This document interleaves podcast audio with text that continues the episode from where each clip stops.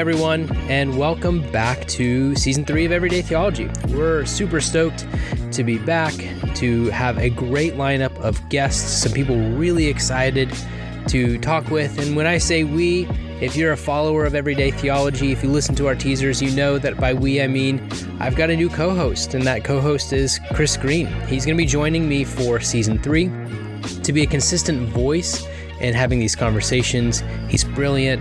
He's one of my favorite dialogue partners in all things theological. And so I'm excited to have him join me as we engage with some theologians, with some pastors, with some people in other disciplines and other fields, some creatives and thinkers. We're just real excited about having some great conversations, thinking about how theology engages with our everyday life. You might also notice that the podcasts look longer this season, and it's not because the interviews are any longer than they have been in the past, but actually Chris and I have taken the time to just have some separate kind of conversations outside of our interviews. That could be conversations about something that happened in the podcast. It might be about a movie, it might be about art, it might be just about kind of pop Christian culture. Who knows? Chris and I, we talk a lot, and we can engage in a lot of conversations in thinking about kind of our church world and our theological world and kind of what's going on. So we invite you to kind of stick around and just hear those conversations. They're a bit more open and a bit more conversational, as it's just me and him having conversations, sometimes disagreeing, sometimes agreeing, joking around and having fun as we are kind of in Season 3 together. So we hope that you're going to enjoy this season. We've had so much fun recording it so far, and we're just so excited to be back and to be with you again. So welcome and join along as we explore in Season 3 of Everyday Theology.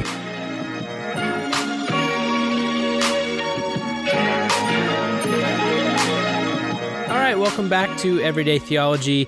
Today's going to be a little bit different because Chris Green and I, we had some traveling schedule kind of conflicts. We weren't able to get together for this week's recording.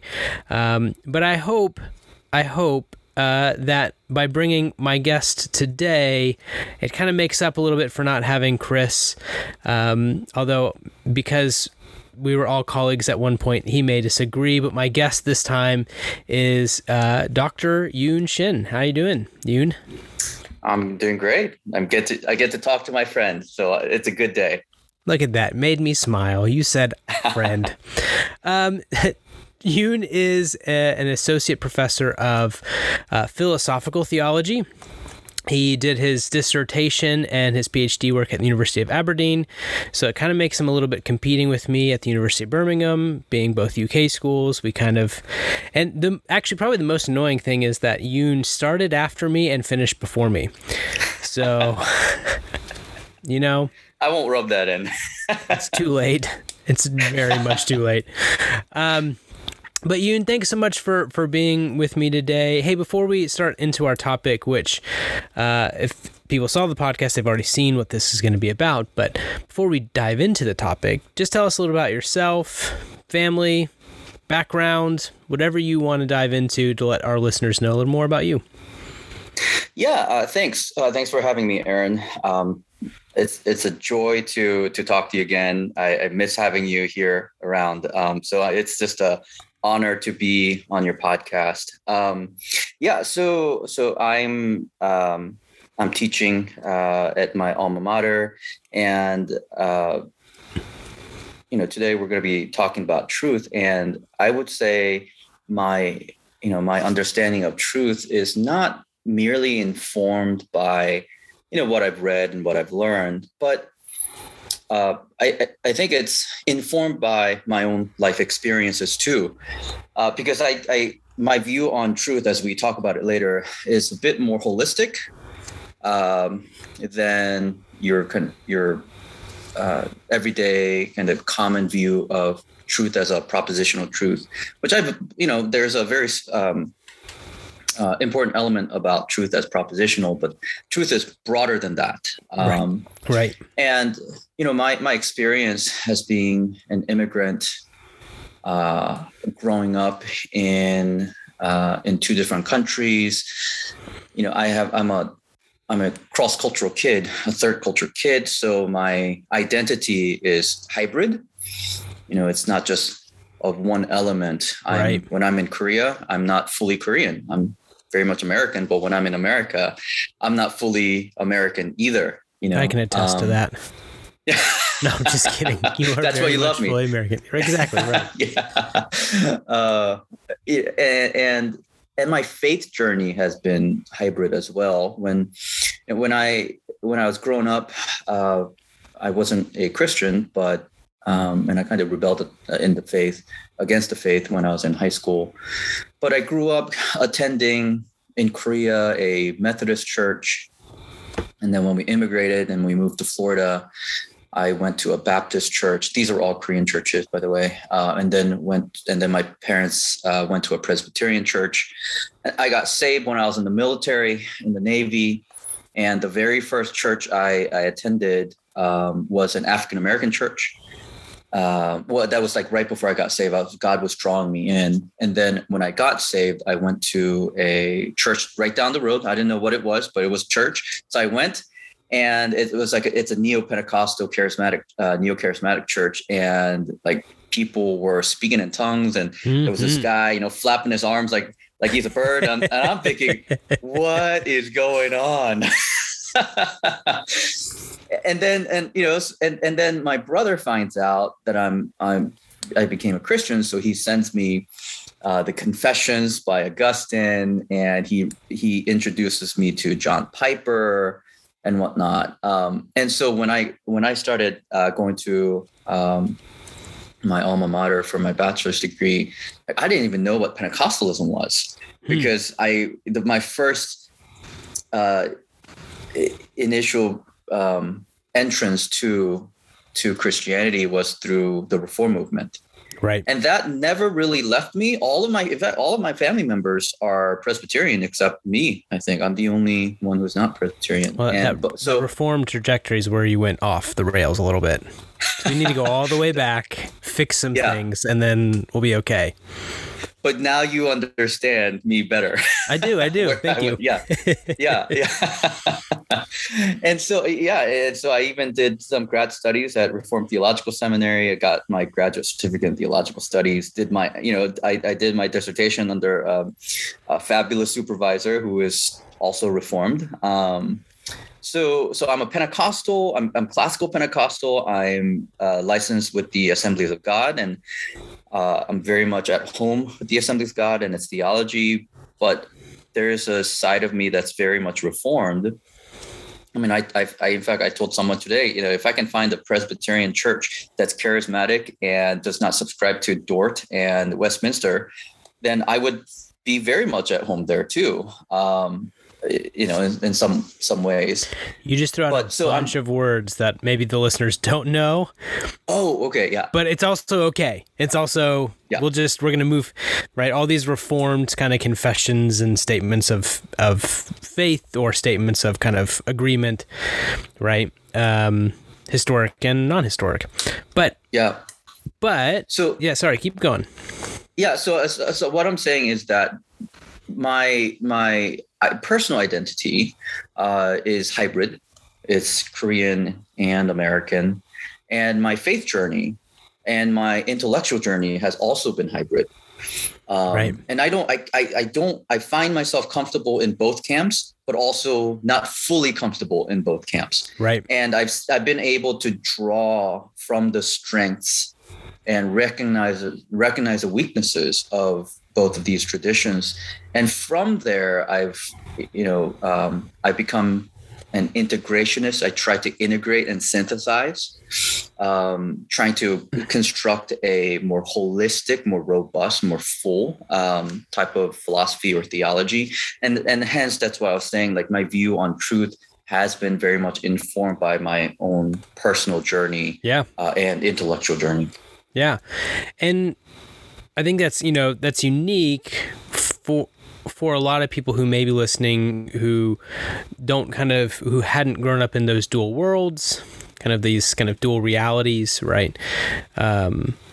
and you know, double consciousness, maybe, that we might say from W.E.B. Du Bois, right? This kind of idea of there are different worlds in which you inhabit that inform the way in which you approach. I mean, some people use the term worldview, other kind of words are thrown out there all the time about any kind of topic, including truth, which, you know, in a Western perspective is definitely different than in an Eastern perspective as we talk about truth. But let's kind of maybe just start, because that is our topic today, right? We are talking about what is truth? How do we think about truth, especially in terms of where we are today in a culture, if we're talking mainly kind of American culture in the United States. I know I have listeners from kind of all over the world, so, you know, this may not be the same case study for you, but for us in this kind of, in this part of the world, we're dealing with a lot of disinformation. We're dealing with a lot of truth being relative, which is going to be one of the most unique things for me. And maybe we can get into it about how the church that used to hate relativism, or at least kind of push back so much, have actually fully engaged with relativism, right? And have used it as the linchpin for the way they discuss things. And so there's a lot to discuss when we talk about truth, but maybe let's start from the very beginning. When we talk about truth, you've already kind of thrown out one word, propositional truth. What are the different ways which someone can approach this word truth to define what it means? Yeah, I think most people, or I don't want to say most, but at least a lot of people in the type of circle that we often inhabit, Pentecostal, evangelical, or whatnot, they often think of truth as data, fact, as propositional, as something that's out there. Right. That we are trying to grasp onto with our words. Somehow our words hook onto reality. And as long as our words are hooking onto reality correctly, we've got it. And that is the absolute truth. And of course, if something is absolutely true, anything that is deviant of that would be false, or perhaps even absolutely false. And then that language, I think, it also, and that the mindset, the imagination, the worldview behind the term absolute truth that undergirds and gives impetus that to use the type of words like absolute truth and giving priority to the data fact or propositional truth can be very much divisive. Language creates meaning for us, and if we use the word absolute truth as an everyday vocabulary, it creates easy barriers or boundary markers to divide people into two different camps. Yeah, I think that's really important, probably because that language is used in the church at large in the U.S., especially the evangelical and Pentecostal churches, like you mentioned, that this idea of absolute truth really what's often being said then, if we kind of pair that with this idea of propositional truth, right? Data, facts, statements, things that we may not be able to prove, but we actually kind of act as if they're provable, right? That when we throw this term out there, absolute truth, what we really mean is, I know absolutely the truth. Right?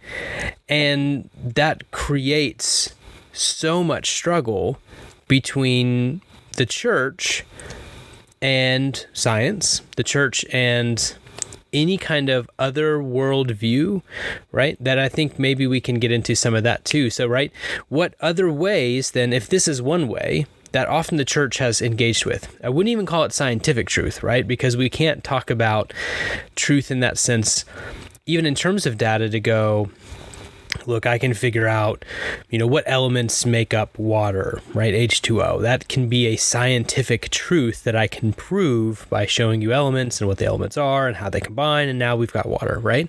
We can't do that when it comes to God and saying, here is my scientific proof. So we use absolute truth or propositional truth and say, here's some propositional truth statements, right? So what other approaches are there to truth that have typically been ignored by the church but exist in other circles?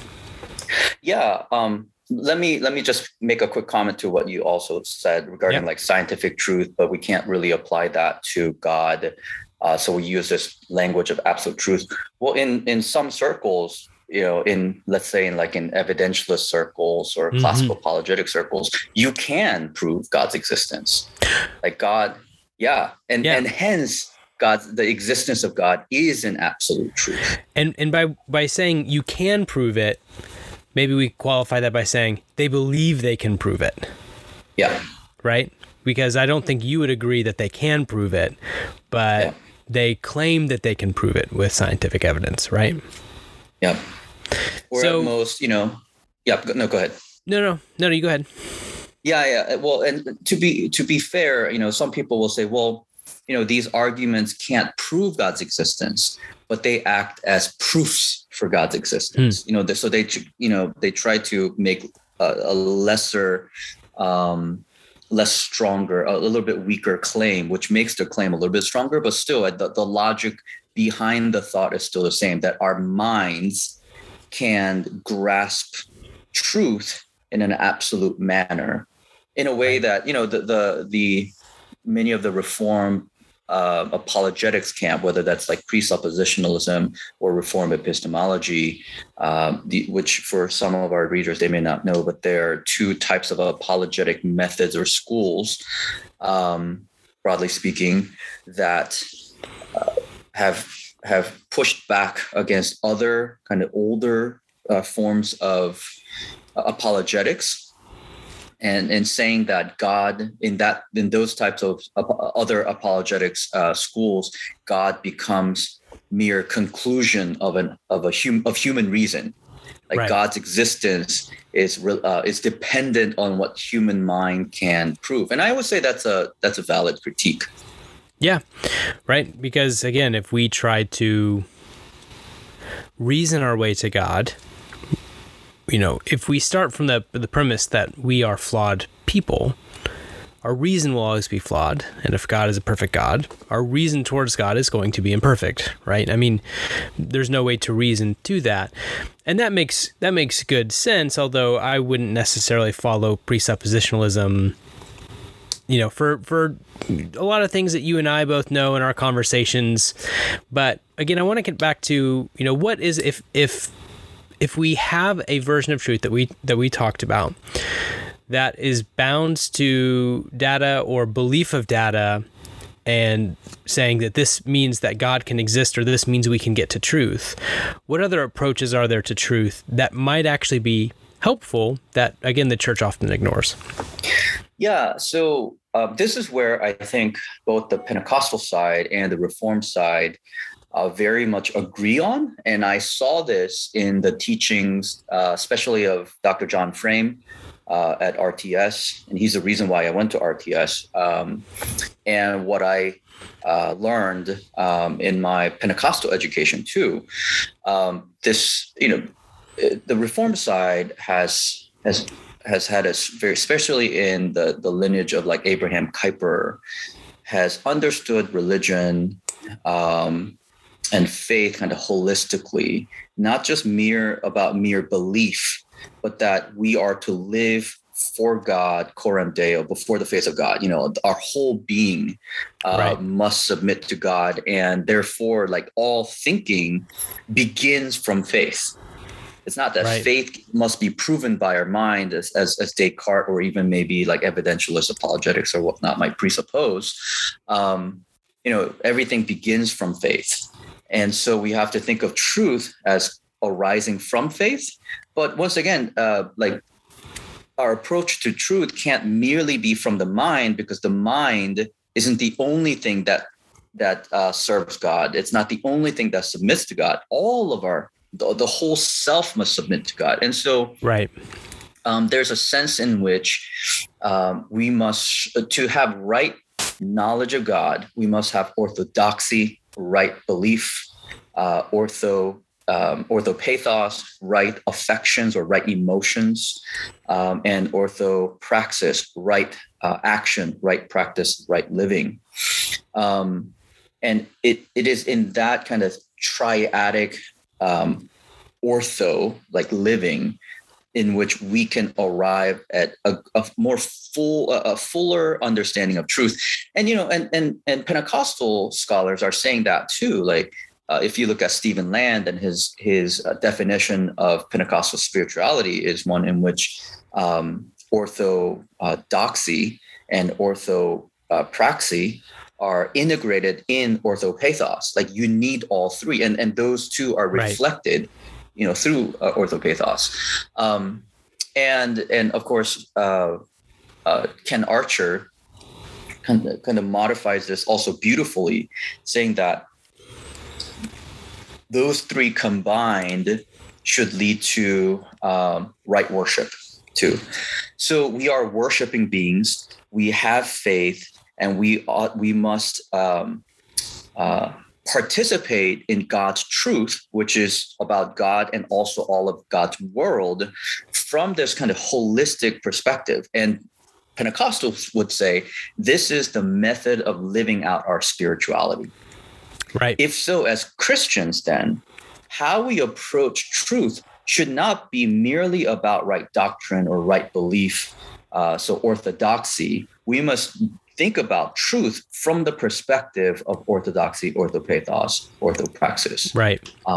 Yeah. And John Frame would say that, yeah, you can't have those three things without the others. Like, you can't have right belief unless you have right affections, unless you love God, right, unless you are living rightly. But you can't live rightly without having right beliefs and right emotions. And you can't have right emotions unless you have right beliefs and right action. So they're right, all very much needed in order for us to not just know truth, but participate in truth. Which for maybe some of our listeners, you know, that sounds great and sounds helpful, right? If we think about truth in this kind of holistic sense of mind, body, active, action, reality, right? And our emotions. Sounds great. But the implications are actually rather large when we tease out those implications.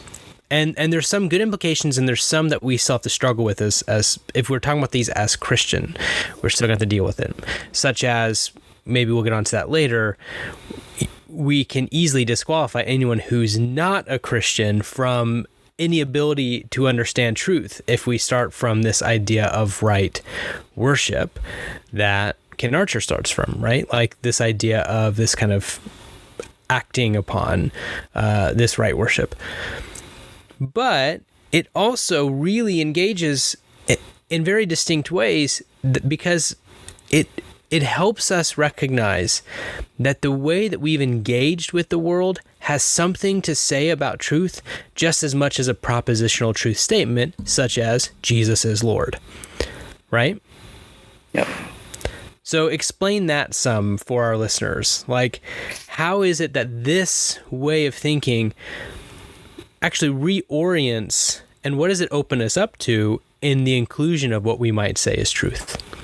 Yeah, boy, you said a lot there. Hopefully I don't forget. So one part is, once again, drawing from the Reformed and the Pentecostal. You said, well, you know, if we're talking kind of in this paradigm of a Christian approach to truth, and what about non-Christians?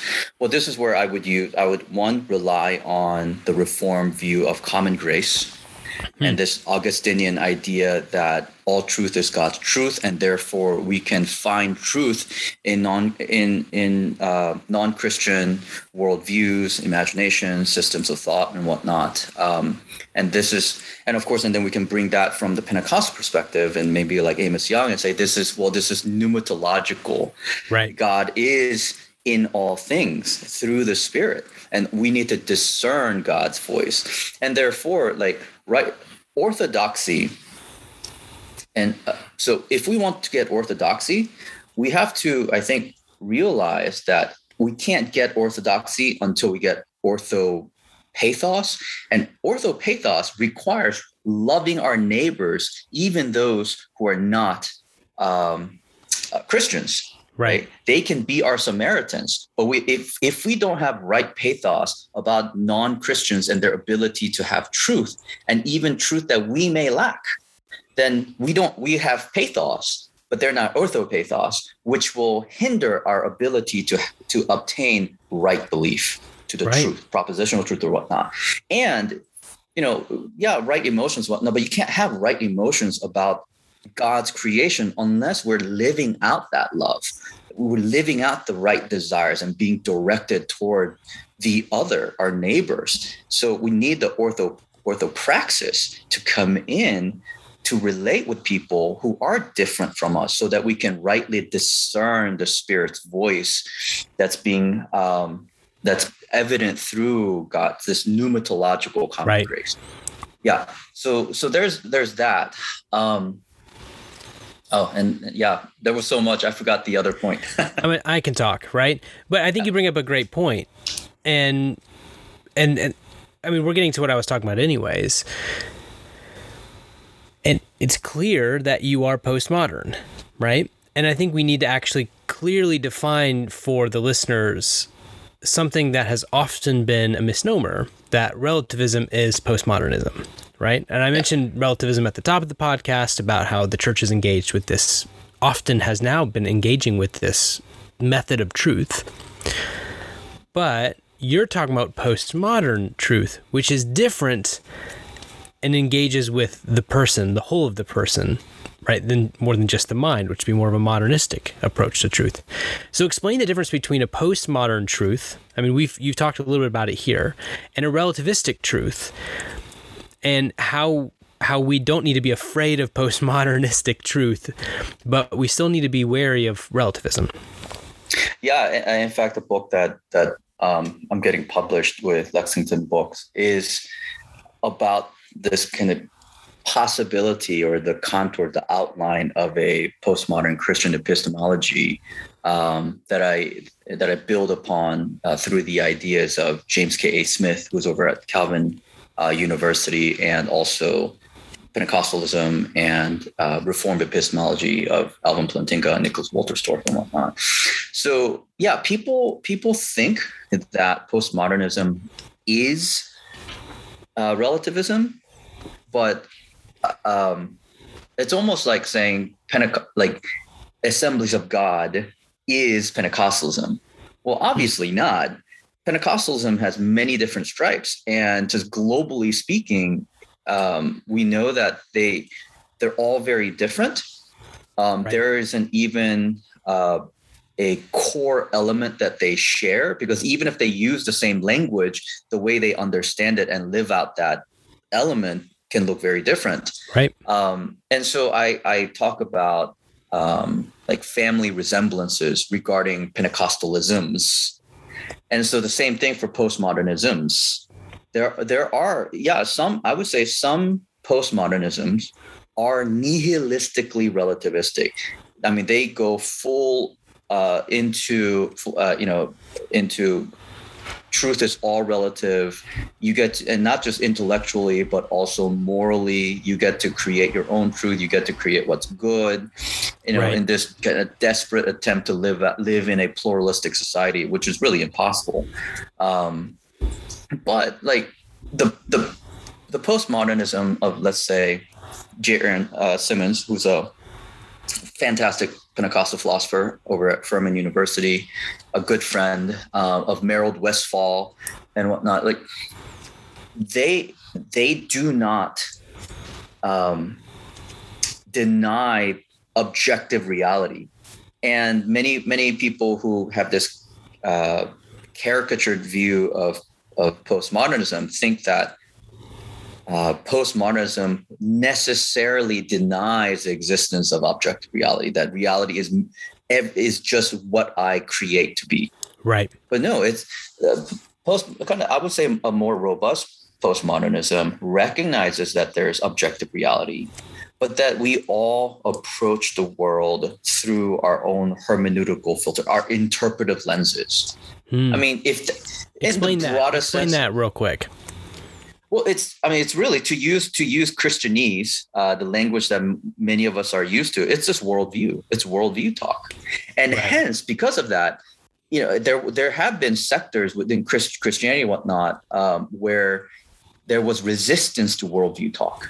because worldview, kind of historically speaking, and David Nagle has a really good book on worldview, where worldview does talk about kind of this relativistic sense, because you can't, because now we can interpret the world from my angle, and right. Everyone has their angle, and we can all just kind of say, well, that's yours and this is mine. We can just agree to disagree. Right.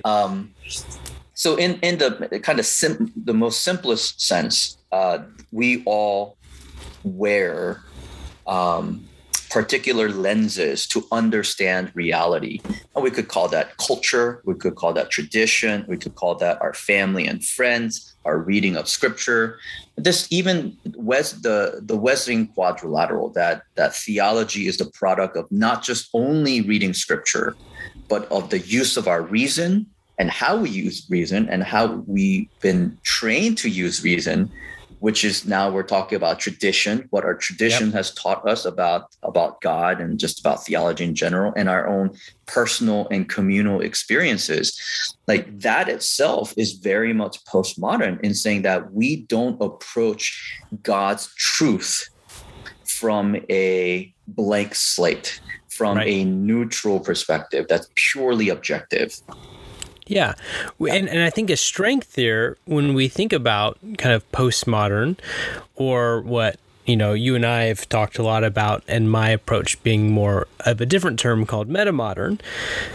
It's the same thing, man. Well, you think it is. I don't. And here we go. We're not debating on this podcast, but I appreciate you pushing back. Yeah. A strength, right? When we actually approach truth through this lens of recognition that who we are as people, how we engage within reality, how we engage with the world, helps us to recognize truth.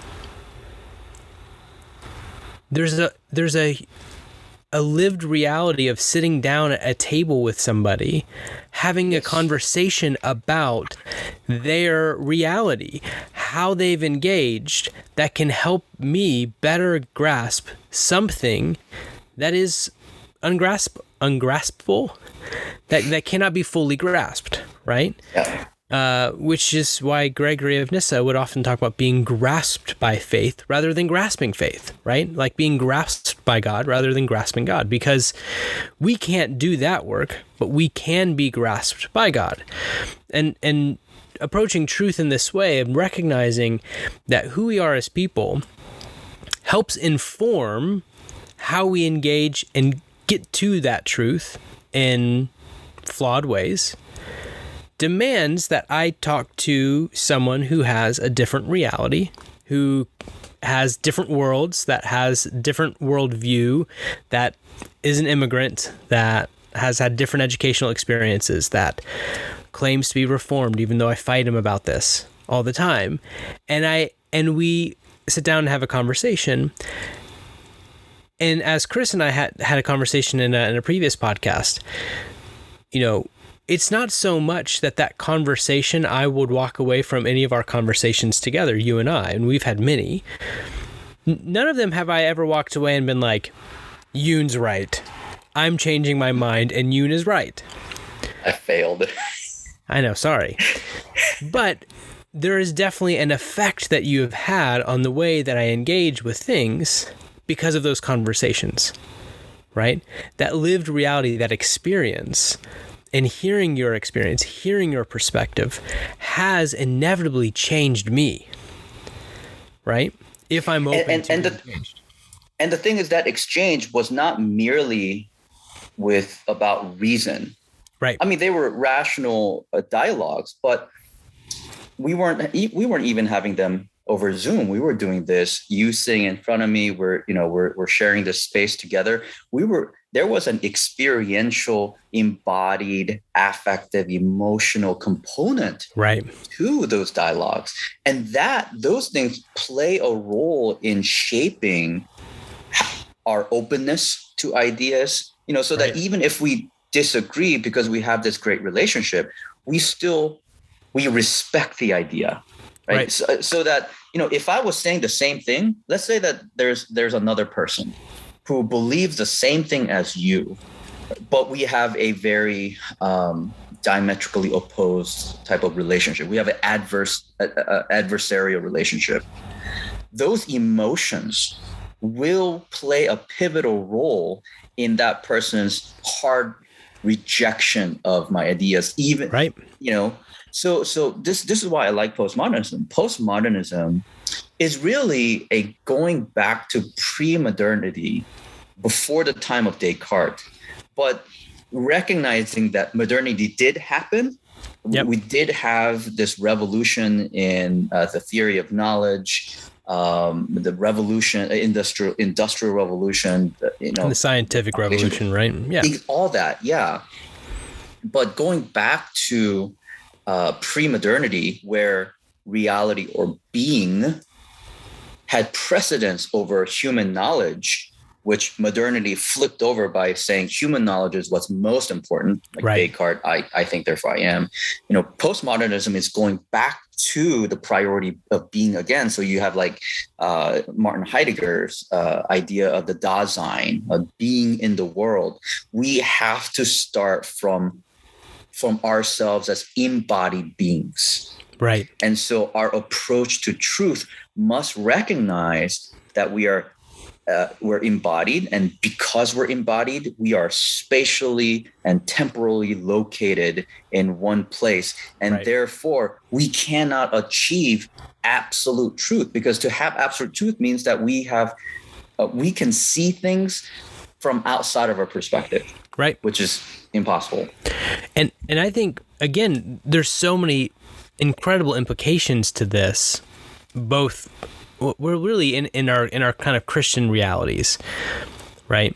And to be clear, neither you nor I would argue that there is no such thing as absolute truth. We might just back it up by saying, but there is no such thing as getting to absolute truth absolutely, right? We cannot have absolute truth absolutely. Whatever perception of truth that we have is always going to be flawed. Thus, we need conversations. Thus, we need reading. Thus, we need to study. Thus, we need, you know what I mean, to live in a world and have good emotions and everything. But when we start thinking about this in terms of Christian applications to things, it kind of has fingers into everything. Things like missions work, right? Talk about everyday theology, right? To think about how we approach truth in more of a postmodern sense affects the way that we think about how God may be engaging with a group of people who've never heard the English version of a Hebraic name, Jesus, right? Because we recognize that truth is broader than this one kind of very shortened sense that we've given it. Am I off here, or how are you trying? No. I mean, so if we are going to be very modernist and really emphasize propositional truth as the standard of truth, then, of course, what becomes most important for our faith is right belief. And hence, people have been killed for right belief. Right. And so and actually, you know, a postmodern theologian named George Lindbeck, who was one of the founders of post-liberalism, which is a postmodern view of religion and doctrine. You know, he has this very famous analogy analogy of a crusader crushing the skull of an infidel while yelling, "Christ is Lord." Propositionally, some people will say, yeah, propositionally, that's true. Right. Christ is indeed Lord. But George Lindbeck is saying that's not true. It's not that it's not even true. He'll say it's neither true nor false, because it's meaningless in a way, because it's not living. It's not inferentially consistent with the confessions and the practice of the church, which is supposed to be peaceable and which is supposed to be enemy loving. Yep. But if we think that what is most important about truth is its propositional element, we would have to say that the crusader's action may have been wrong, but his speech was still right. And I think that's right? Yeah, it is. Yeah. And so you know, you used the example of the missionary. Well, we could kind of say the same thing because it's, you know, apply the analogy there too, because, well, we have done it in our colonial missional history, at least in that aspect, where, you know, as long as we are giving the spiritual right doctrine and right beliefs to our African slaves, then we don't have to free them. Right. But we would say their doctrine is not orthodoxy because it's not lining up with orthopathos and orthopraxis. Right. Yeah. This is why truth must be more holistic. Yeah. And you know, Lindbeck, for all of his good, there's a lot of people that argue against him. I mean, I'm a fan of Lindbeck and intersystematic truths. There's another one that we could talk about, but we don't have time, right? And how we engage with truth communally, right, as a group versus individually. It's a ton, but I think this is really important, especially if we take that example, right? This killing of the infidel with the sword and you know, proclaiming Christ as Lord today, and again in our culture, how often do we see the proclamation of Christ, whether that's social media or that's just personally, while also not caring for the poor or the immigrant or the one who we would proclaim as an enemy, even though we're told to love our enemies and pray for those who persecute us, right? It's really easy to be a Christian in a propositional truth statement, right? Very much. But it's much harder to be a Christian when we actually engage with the reality that Christianity isn't about propositional truths completely. That is one, as you've been talking about, one aspect, but it's one that must, if we think about George Lindbeck, must be engaged in the holistic reality of the person. Yeah, and so let me touch on two. Hopefully I'll remember two. One, I think it was Nicholas Wolterstorff that kind of talks about this. It may have been Plantinga, but I think it's Wolterstorff, where he says, we have many obligations. And our obligation to truth, or at least kind of in the propositional sense, is just one obligation. And It's our context that determines the relevance and the primacy of one obligation over another. You know, so I have my obligation, my responsibilities as a professor, as a researcher, as a parent, as a husband, you know, and all these things. And it's in certain contexts where, you know, when I'm at my job, my professorial obligation supersedes my obligation as a parent, because if I don't, then I won't be able to make money and I can't take care of my kids anyway, you know?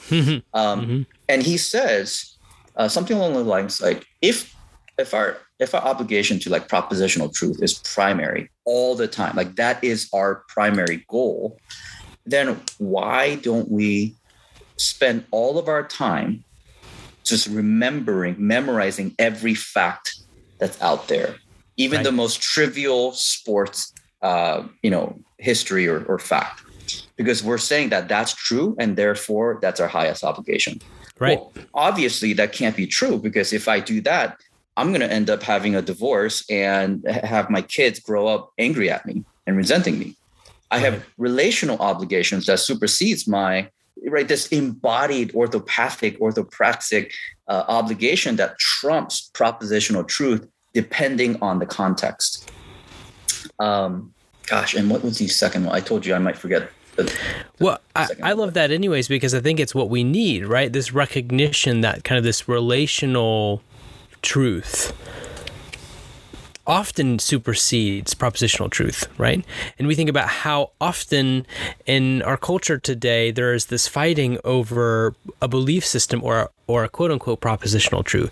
Someone won the presidency versus the other person who won the presidency, right? Whichever way you believe, and that may be more belief than scientific truth in so many ways, but whatever you may believe, we can see how often that supersedes that relational truth, in the sense of how many people have we seen, how many families have we seen divided, right, over a propositional truth versus, or an untruth, a propositional untruth, right, versus what comes, what supersedes that, right? And not to throw out just a proof text for the sake of proof texting, but I think it's really clear. Even, oh, I just did my own cardinal sin and said the Bible's clear. Okay, it's not really clear, but upon studying, we see from our lens. Yeah, yeah. There we go. See, catching myself in my own objectivity too hard. You know, statements in the New Testament, Jesus saying something. Not all those who say to me, Lord, Lord. Mm-hmm. Are going to be with me, right? Going to enter into heaven, or be with me, or however you want to engage in that statement. And that's clearly a statement about that propositional truth, right? Not all those who proclaim something, just because you proclaim it, doesn't mean it's true. Yeah. Because something else has to... I declare bankruptcy. Office. I don't know if you remember. Yeah, no, wait. I was more of a Parks and Rec person. Okay. We could have a whole other conversation on why, and why you're wrong, and how I can prove that you're wrong. You know, absolutely. Objectively, purely objectively. Yes, yeah. Absolutely. And then please don't rate and review on that statement alone. I recognize I'm in the huge minority in pitting those two together and choosing Parks and Rec. But go ahead, Yoon. Yeah. Yeah. So, you know, the apps. So if we can even use that term, like the truth is not the world, but God. The person of God is the foundation of truth, and any world that we would know is only true because God created it. So God is the foundation of truth. Well, so really, like the truth that we ought to. Our final purpose, our final goal of obtaining truth is knowing God, and knowing God not just in mind but also in body and soul. And right, the biblical version of knowing. Yeah, exactly. And you know, Jesus says that they will know you by your love for one another. James says faith without works is dead. It's not like faith is alive as long as you have right beliefs. No, it's holistic. It's embodied. And so there, you have to, there is this relational embodied necessary component of embodiment that one must have in order to really say that you have truth. And so if we only have propositional truth, yeah, that might be nice. It might make us feel better. Like, hey, we're on the right side here. We're on the side of truth. It's not enough, I think, from a Christian perspective. Right. And Drew Johnson, he's brilliant. I happened upon his work because, you know, I'm working on Jamie Smith. Jamie Smith is writing about embodiment and postmodern epistemology from a continental philosophical tradition, whereas Drew is, and I found Drew because he was coming up with the same ideas except from scripture. So he's a biblical theologian and philosopher. And he says that the goal of knowledge in scripture is not knowledge per se, like propositional knowledge. It's understanding and wisdom. Right. So if we are only, if our final goal is propositional knowledge, we are not obtaining the level of the type of knowledge that God wants us to have, which is wisdom. Wisdom and understanding goes deeper than mere knowledge, as any teacher or professor will know regarding like Bloom's taxonomy and whatnot. We want to get students out beyond mere knowing, memorizing, knowing the facts, right, to discerning, constructing, understanding why and how something is true, and how you can even build upon that truth. Right. And so, you know, let's talk about the age of disinformation. Whether one is believing in disinformation as true, or whether one has the right truth, like they ought not be satisfied where they are. they ought to pursue further. And you can't do that if God has created us as embodied beings, because we cannot. Propositional truth is primarily in the domain of reason. Right. However, even propositional truth cannot function without emotion. So in the famous case of Phineas Gage, he's this guy who got into a horrific accident. I think his job was blowing up like mountains or whatnot to create railroads or whatnot, something like that. And something went awry once, and he got this metal pole go right through his brain. He survived, but the metal bar destroyed the part of the brain that regulates emotions, but it did not touch the part that regulates reason. So he could do math, he could do deductive logic and whatnot. So from a kind of cognitive Cartesian understanding of a human being fundamentally being a rational being, the hypothesis was, well, Phineas is going to be all right. He just can't feel emotions. But they realized that he could not regulate his reason, his rational faculties, without emotion. Whereas he used to be a pretty good guy, afterward, like he would lie, cheat, he would swear, and he just became a totally a different person, because it's the emotions that allows us to use reason well. Like if you go into a room and you're not emotionally intelligent and don't know how to read the room, and like everyone's grieving, like you might go in there and say, "Hey guys, how you doing? Let me tell you a joke." Your voice acting is on par. Thank you. You miss me. I do. You. I bring joy to your life so much.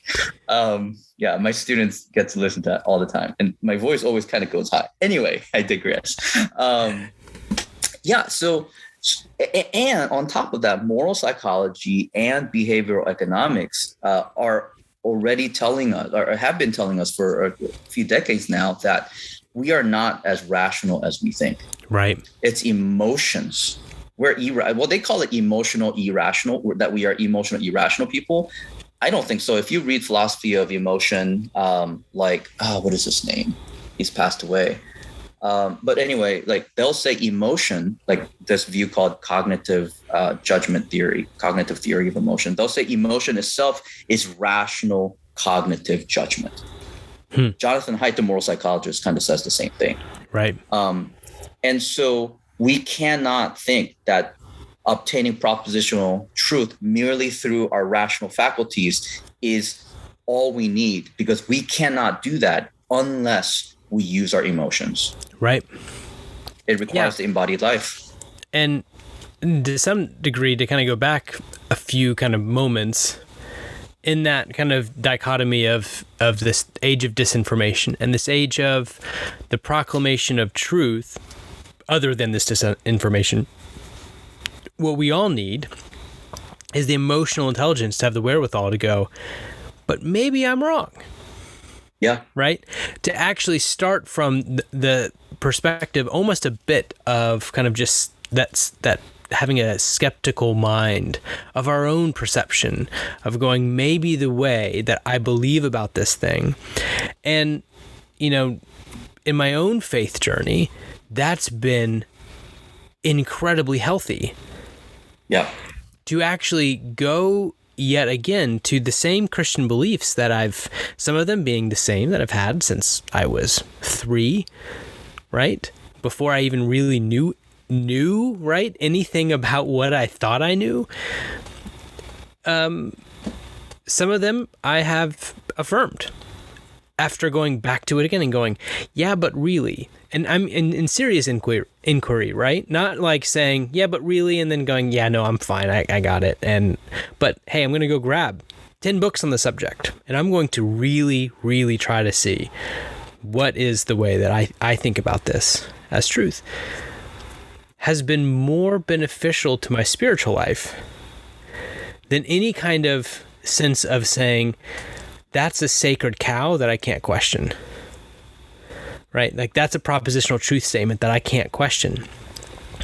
Well, I question things. I question things all the time. Statements such as, even Jesus is Lord, right? One of these most fundamental statements that Paul makes in Romans that says, you have to proclaim with your mouth. Now, again, I took that really literally. I took it in a sense that I didn't understand what Paul was doing and what he was telling the church in Rome under persecution and the like. But I, even asking of that statement, is this true? What does it mean to say Jesus is Lord?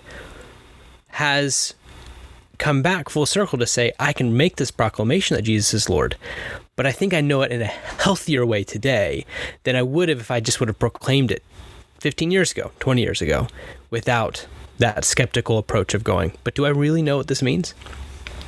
Yeah, you're acknowledging your status as a finite, contingent being who is creator and not creature. And so once again, kind of drawing from the Reformed tradition, we need to recognize and maintain our creator-creature distinction. We are right. Not the creator, and therefore we can't have absolute truth. Right. And that's why we need this epistemic humility.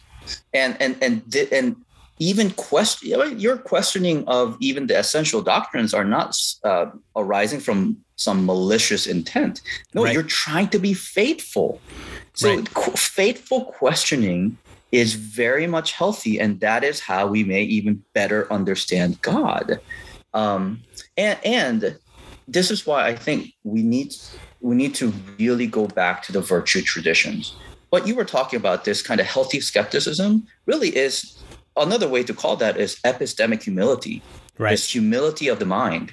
And that is that's an intellectual virtue, and it's an essential intellectual virtue because it helps through wisdom kind of discern, okay, where am I lacking here? What can right. I learn better? Where are my blinders, you know? And going back to the embodied, kind of postmodern embodied sense with virtue studies, we can't, we need to develop our virtues. To use a biblical language, we need to become sanctified. We need to develop the fruit of the Spirit and all these other virtues. And that's the only way. That's really the way to arrive and to pursue this holistic truth right. of orthodoxy, orthopraxis, and whatnot. It's an embodied journey. If we don't develop the virtues, if we don't get sanctified, forget about it. We might have propositional truth, but we might be jerks, right? And that's what we are seeing. This is something I struggle with, and that's why you haven't really seen me on Facebook, because Facebook just draws the worst out of people. Because on Facebook, it's all kind of propositional. It's right. all kind of about deductive logic, inductive logic, and yep. propositional statements. And it's a place where we really literally get disembodied. Our mind gets active, but our bodies don't. Our bodies just are reactive. We get angry against the dissenters. We get right. happy with my tribe and whatnot. And so the key, if my hypothesis is right, that truth is arrived at kind of holistically from an embodied way, then we can't begin to grasp this holistic truth kind of in the broadest sense unless we begin to work on our character. Unless we become conformed and transformed into the image of Christ. It's right. the only way. Now you're being a little too Pentecostal. So I think I will expect an altar call. Yeah. We'll start playing some mood music, throw in some smoke, and we'll invite you all down to the altar of maybe your car where you're listening to this podcast. Yoon, thanks so much for having this wonderful discussion. I hope it's been helpful for our listeners, kind of processing yet again truth. And, Chris and I have had a lot of podcasts so far this season where we talk a little bit about kind of subjects that touch on this idea of truth, and talking about Clark Pinnock, who changed his mind. And can you even change your mind, or is your mind changed? Right. Theologically going on journeys, and Maximus Confessor, and all things coming from God, right? Like, we're kind of hitting on a vein here of recognizing that some of the the ways that we have approached our Christian reality, faith, theology, living, the actual approaches are in desperate need of changing in order to better be with God, right? And I just find it interesting that even your time with us today has kind of more pushed towards that reality that we keep kind of coming back to with our guest over and over again. So thanks for being here. Thanks for doing it. Before we end, though, I know you mentioned it, but go ahead and let our listeners know about your, no, I'm not jealous, books that are going to be coming out. It's not like you've asked me to write a book with you yet, but eventually we'll get there. But go ahead and let them know about that. And clearly you're not on Facebook, or at least you're not active on it, because, you know, it makes you a very terrible human being. I'm just kidding. You're never terrible. But yeah, let them know. What are your books? When can they expect them if they want to follow along this idea of truth? Yeah, so I touch on that a little bit in Pentecostalism, Postmodernism and Reform Epistemology, James K. A. Smith and the Contours of a Postmodern Christian Epistemology, that's coming out with Lexington Books. I was told November, but I have a feeling it's going to be more like December or maybe early next year. And our very good friend, Stephen Felix Yeager over at Life Pacific University, he and I have been recently contracted with Baker Academic to write a freshman level worldview book called Renewing Christian Worldview. So it's a worldview book and kind of intro to philosophy book as well, looking at worldview from a renewal or Pentecostal perspective. So we're excited about that. And I'm just writing Stephen's coattail, because not only is he brilliant and he writes a lot, he's also just cool. Unlike us, he's just cool. Well, excuse you. I don't know. Humility, my friend. Oh, that's right. This is virtue, right? No, I'm definitely not cool. Hey, yeah. Yoon, appreciate the time. Good seeing you. I know no one else gets to see you but me, but I won't. Thank the Lord. It's 10:44 at night. I say I won't describe what I get to see right now, but it's wonderful. Yoon, thanks for being with me, and hopefully, we'll have you on again at some point soon. Once you have some other books written, and once you finally invite me to write with you a book, we'll have you back on. Also, great. I do self-promotion. I love it. Right. I also do expect a free copy. So, just throwing that out there too. Hey, for the 18th fall sending. Thanks so much. We'll be back with you all soon, and we can't wait to have you back.